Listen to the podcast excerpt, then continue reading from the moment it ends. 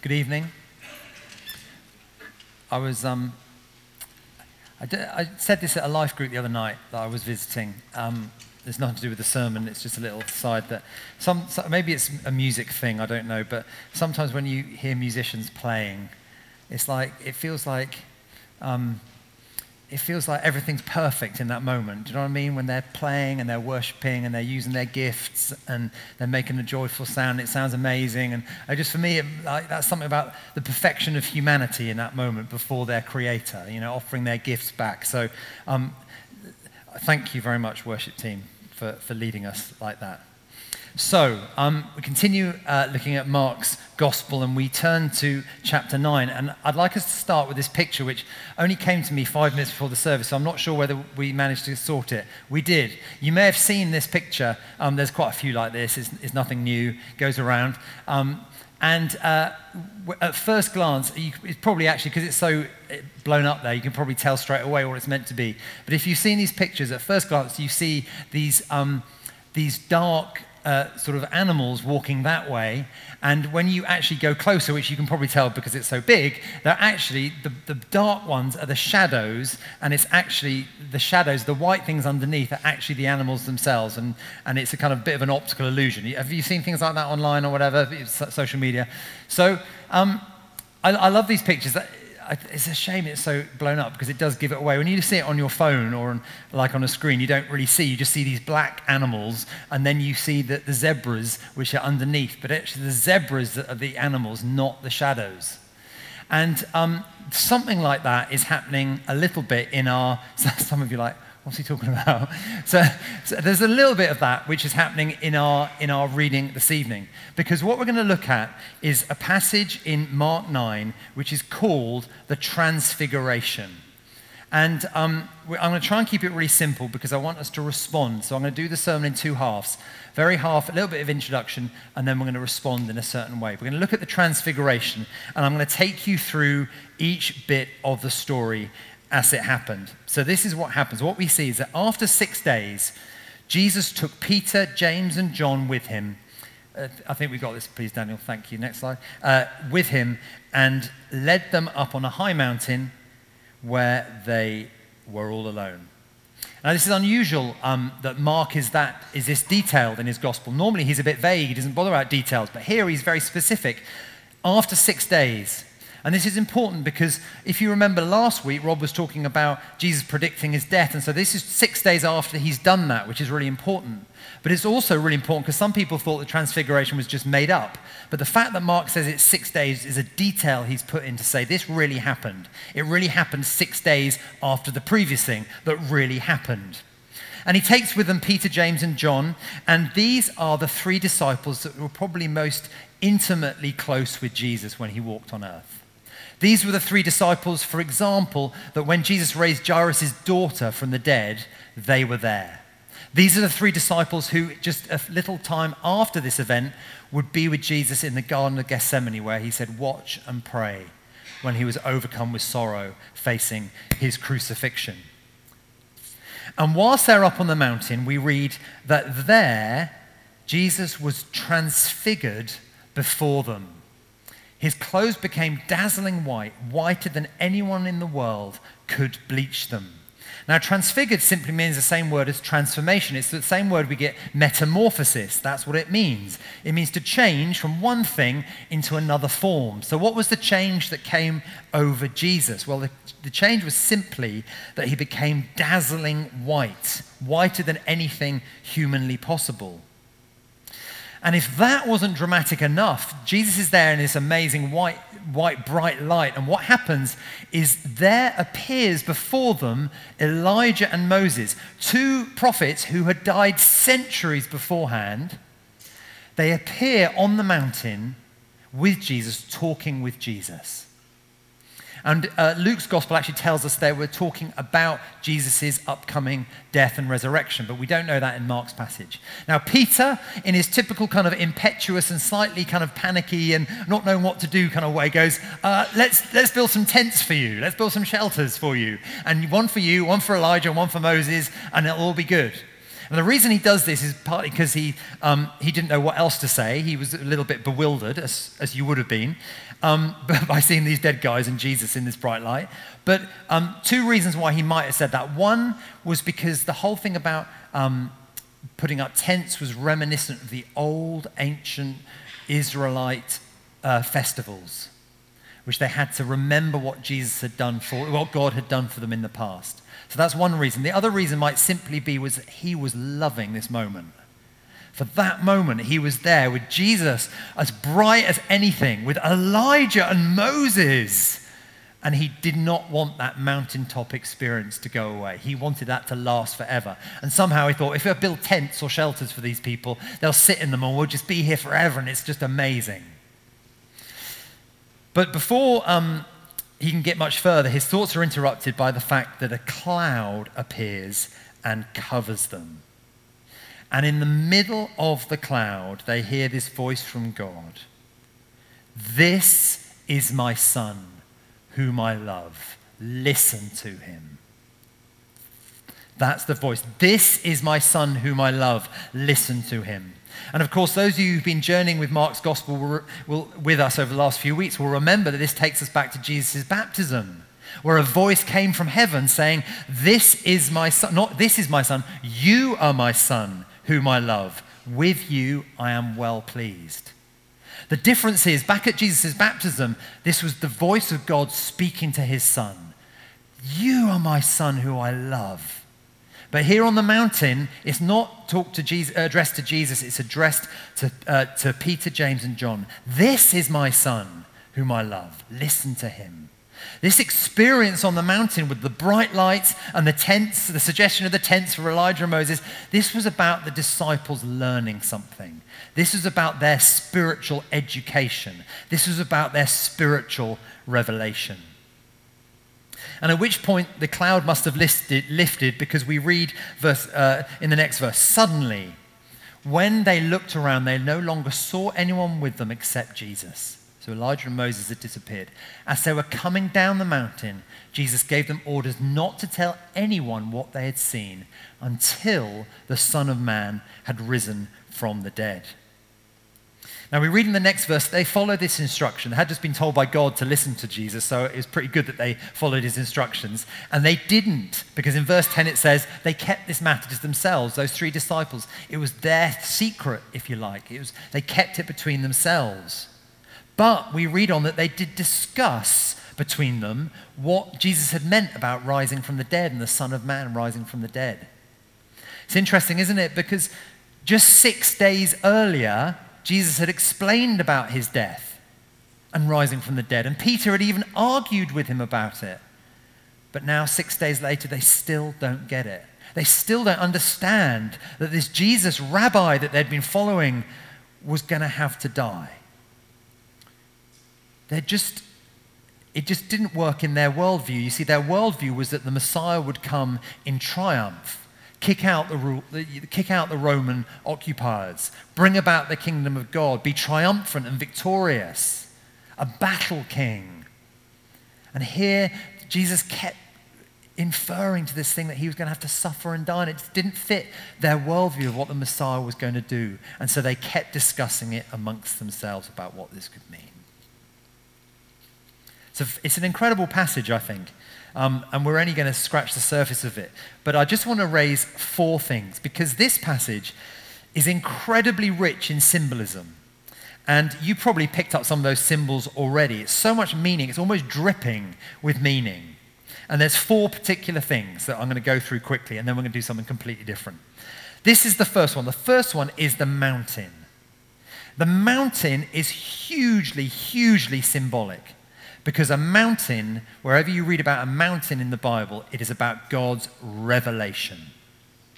If you look back to the Old Testament, so many encounters with God happened on the mountain. It happened to Moses. The Noah's ark landed on a mountain.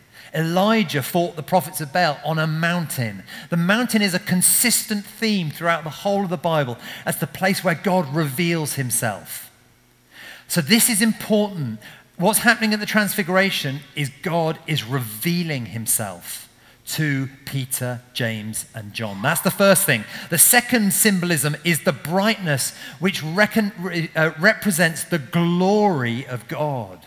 Wherever we see something so bright and white, it represents the glory of God. What was happening here, the disciple, what a privilege, three. What, wouldn't you just given everything to have been Peter, James, and John at that moment? The disciples were given a glimpse into Jesus' divinity, his divine glory, the glory that was given to him by God. We read this in Hebrews that the Son, that's Jesus, is the radiance of God's glory and the exact representation of his being. I think we've got that on the screen, please, Daniel. The Son is the radiance of God's glory. What this experience up the mountain was saying is this isn't an ordinary rabbi. This man who you've been following isn't an ordinary person. He is the fullness of God. He is, because he is so bright, that tells you something about his glory. And because he is glorious, that means he is God. The fact that both Elijah and Moses appear is also hugely, hugely significant. Both Moses and Elijah had met God on a mountain, as I said. And, but more than that, Moses and, Eli- and Elijah represented God's bringing in of his kingdom. Now, Jesus himself said, if we keep this up, that would be great. Thanks, Dan. Jesus had said that he came not to get rid of the law, not to get rid of the prophets from the Old Testament, the Old Testament writings. He said, I'm not come to get rid of them, I've come to fulfill those things. And what we have in Moses and Elijah is they represent those two things. It's so important that it's Moses and Elijah and not anyone else from the Old Testament, that they represent them things. Now, Moses is the representative of the law. But more than that, Moses is the one who led God's people out of slavery towards the promised land. Moses represents God's law, but he also represents God's salvation, his rescue plan. That's what Moses represents. Elijah represents something different. He represents the prophets, but also he represents the, res- the restoration and reconciliation of all things. Let me read this from, um, next slide, please, Daniel, from Malachi says this See, I will send the prophet Elijah to you before that great and dreadful day of the Lord comes. He will turn, and this is about reconciliation and restoration, he will turn the hearts of the parents to the children and the hearts of the children to their parents. What Elijah represented was a reconciliation between broken things. And so in Elijah and Moses, we have the law and the prophets, but we have the salvation plan of God and we have the restoration, reconciliation plan of God coming. Jesus' death and resurrection covered both those things. He didn't lead us into a physical promised land, He leads us into an eternal promised land. And he doesn't just bring about restoration between people who've fallen out or, or nations or communities. He brings about restoration of all things. And that's what Jesus did. Now, this next point is slightly technical. I wasn't going to say it, but it, it just it excited. This next bit excited me. You can switch off for, for two minutes whilst I say this next bit because it's, it's, it doesn't really matter, but it's just exciting. Get this, right? Okay, and to get this right. It's so dark up here, I can't see my notes. Right, here we go. Um, Moses, his job was to bring people out of, the prom- out of the slavery towards the promised land. But he, what happened? He didn't take them into the promised land. He took them to the mountain and overlooked the promised land, but he himself never actually went into the promised land. Who took over from Moses? Very good. Be a bit more confident. That's fine. Joshua, okay? Joshua took over from Moses. So Moses set out the work, but Joshua fulfilled the work, completed the work. Okay, so far so good. Now let's talk about Elijah. Elijah also came to bring about restoration and reconciliation, but he also, oh, that, you turn the lights on, thank you very much. That's now a bit bright. Um, It's it's the transfiguration. Um, so it's, it's happening. Um, so anyway, Elijah, Elijah also didn't complete his work. Who took over from Elijah's work? You're so good. That's brilliant. Okay, Elisha. Now, Jesus, no one completes Jesus' work. No one comes after Jesus because Jesus did it all.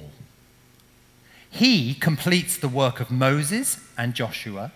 He completes the work of Elijah and Elisha. Joshua means the Lord saves. What does Elisha mean? The Lord saves. Elisha is the same name as Joshua, just written a different way. And what does Jesus mean? The Lord saves. What does that mean? Joshua. Isn't that brilliant? And it doesn't matter to what I'm saying generally, but I love that about the Bible. Isn't that? Yes, the Bible. Hey, we go applause. It's fantastic that Joshua completed Moses' work, and that was fulfilled with Joshua. Joshua completed Elijah's work, and that was fulfilled by Joshua. And Jesus is Joshua, and it means the Lord saves. That's why it's so important that Moses and Elijah were up the mountain with Jesus. Okay, last one. So there's a three. So the mountain's important, the glory, the brightness is important, Moses and Elijah are important. The last bit of symbolism is the cloud. And the cloud throughout the Bible is a symbol of God's presence. And we can read this throughout the Old Testament. It was in the cloud that God had given his instructions to the people in the wilderness. And so now Peter, James, and John up this mountain with Jesus experience the fullness of God's presence in that brief moment. And they also receive instruction from God in that place. Just like Moses, centuries before, had received God's instruction in the cloud, Peter, James, and John received God's instruction in the cloud. This is my son. Listen to him. When Moses went up on the mountain in Exodus 24, the cloud covered it, and the glory of the Lord settled on it, and the Lord called or spoke to Moses from within the cloud. Numbers 11:25, I think this is on the screen. Then the Lord came down in the cloud and spoke with him. The cloud is a symbol of God's presence, but where God speaks to his people and gives them instructions. And the instructions that he simply gives to Peter, James, and John is this guy here, this rabbi you've been following, this Jesus who is your close friend, he's not just a rabbi, he's not just your close friend. He is God. Listen to him. He is God. Listen to him. This is my son. It's a beautiful thing, I think. Jesus is so endorsed at this moment. He's endorsed at his baptism, he's endorsed here. It's like the Father is saying, I'm so proud of you, Jesus. This is my son. And, and Jesus would have known that the Romans were about to reject him, reject him so much they were going to put him to death. Jesus knew that the Jewish authorities had rejected him. And they knew that they were going to turn their back on him, even though he'd come to save them and he viewed them as lost sheep. But God the Father doesn't reject him, he endorses him. This is my son. Listen to him. Such a powerful passage. Now, halfway there. We're not, we're not over halfway. We're going to finish there, really. We don't have a mountain at SML, but we do have steps. Um, so I want to finish the sermon with us up on the steps. Do you mind? Will you all come up the top with me? Um, two things to say before we move. You don't have to come up the steps. It's absolutely fine stay sitting in your seat if that's you, because some people sometimes you like, some people just like sitting at the back, and that's absolutely fine. When Kate and I go to a church, which we're not our church, another church, um, she likes to sit in the front because she's not that tall. I like to sit at the back because I hate sitting at the front because I'm so tall, um, relatively tall. Um, so you might just want to stay hidden at the back, and that's absolutely fine. But if you're feeling confident, I'd love you to come and join me up here, and we're going to look at one last thing. Um, there's one or two people who I know may struggle with the steps. So, can we be a loving community to each other and help those people up if they're stuck? And then we can all gather around the cross. So, let's, let's make our way up. If you want to come and fill the whole space up there, that would be brilliant. Great. Brilliant. You, you, will, you formed two sorts of lines. I wanted more of a huddle. Let's close up the huddle a bit. That would be nice. That's, that's lovely. Right. Okay. Brilliant. Now, um, thank you for, for being obedient. That's, that's brilliant. I love the control. Everyone goes, it's like such power. Come at the top, and everyone goes, yeah, all right, we'll do that. I, what else could I get away with? Okay, we're going to do two things. I want to say one more little final wrap up the sermon, and then we're going to pray. This is what the transfiguration means. I've talked about the symbolism, I've talked about what happens and all the rest of it, but this is what it means, okay? This is what it means. And this is why I showed the picture of the zebras at the beginning. Because when we look at that picture of zebras, we think we're looking at one thing, and then we realize what the other thing is, and it's so much better. It's actual zebras, not just shadows of zebras. And I think that's what this story does. This story for me says to Peter, James, and John, and it says to all of us, it says, This is who you thought Jesus was. But in that moment up the mountain, they fully understand exactly how incredible Jesus is and the fullness of who he is. The transfiguration is a revelation of the glory of God in Jesus. It says, it speaks, I was about to say it speaks volumes, but that doesn't do it justice. It speaks infinitely, infinitesimally about God's divinity, about Jesus' divinity, about his glory. He is not just a rabbi, he is fully God in human form, and he is glorious. The problem is for Peter, James, and John and the other disciples at that time is they didn't really understand the fullness of that. And I think we're the same. I think sometimes we don't always see the fullness of God and his glory, of Jesus in his glory. And we kind of box him in, I think. But Jesus is incredible. Now, if you only, we, we can only expect to see a limited version, maybe a shadow. The Bible's clear about that. 1 Corinthians 13, for example. Now we see only a reflection then we shall see face to face. Now I know in part, then I shall know him fully. But we don't have that yet completely. But on that mountaintop, Peter, James, and John were blessed with fully seeing God, fully seeing Jesus in his glory. But not only is that a, confirmation of what Jesus is, the transfiguration of also was a confirmation for them about what they'd experienced up to that point and what was about to happen. It's about truth. It is about finally understanding that this man, Jesus, and all that he'd done up to that point, all the miracles we've been hearing about, all the things he'd been doing, the way he commanded the winds and the waves, the way he'd driven out demons, the way he'd fed 5,000, all the things he'd taught them and done, that was because he was God. And it was like a confirmation of that. This transfiguration confirmed that he wasn't just some magician he wasn't just a clever miracle worker, he is God. And also, it confirms that what he was about to do on the cross was God's plan for him. This was, the be- this was God's way. This is the only way God could bring about salvation and restoration and reconciliation was through what Jesus was about to do. So the transfiguration is about a revelation of who Jesus is, but it is a confirmation of what he has done and what he continues to do in the future. So, what we're going to do now is this. We are going to, I'm going to pray. I'm going to pray for the Holy Spirit of God to come on us.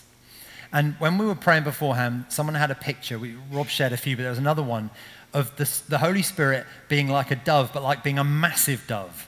And the simple word was sometimes we think the Holy Spirit's like a little dove, and we go, that's for me, my little dove, my little John's little dove, you know, nice. But actually, the picture was saying that actually the, the Holy Spirit isn't a little dove, he is a massive dove who wants to come and, and drench us that's mixing metaphors probably with, with doves and drenching. Not sure what that means. But do you know what I mean? So, so the Holy Spirit wants to come here and meet with all of us. And those of you who felt that you wanted to stay down there, which is absolutely fine, the Holy Spirit wants to meet you down in the seats as well. The Holy Spirit won't just meet us up here.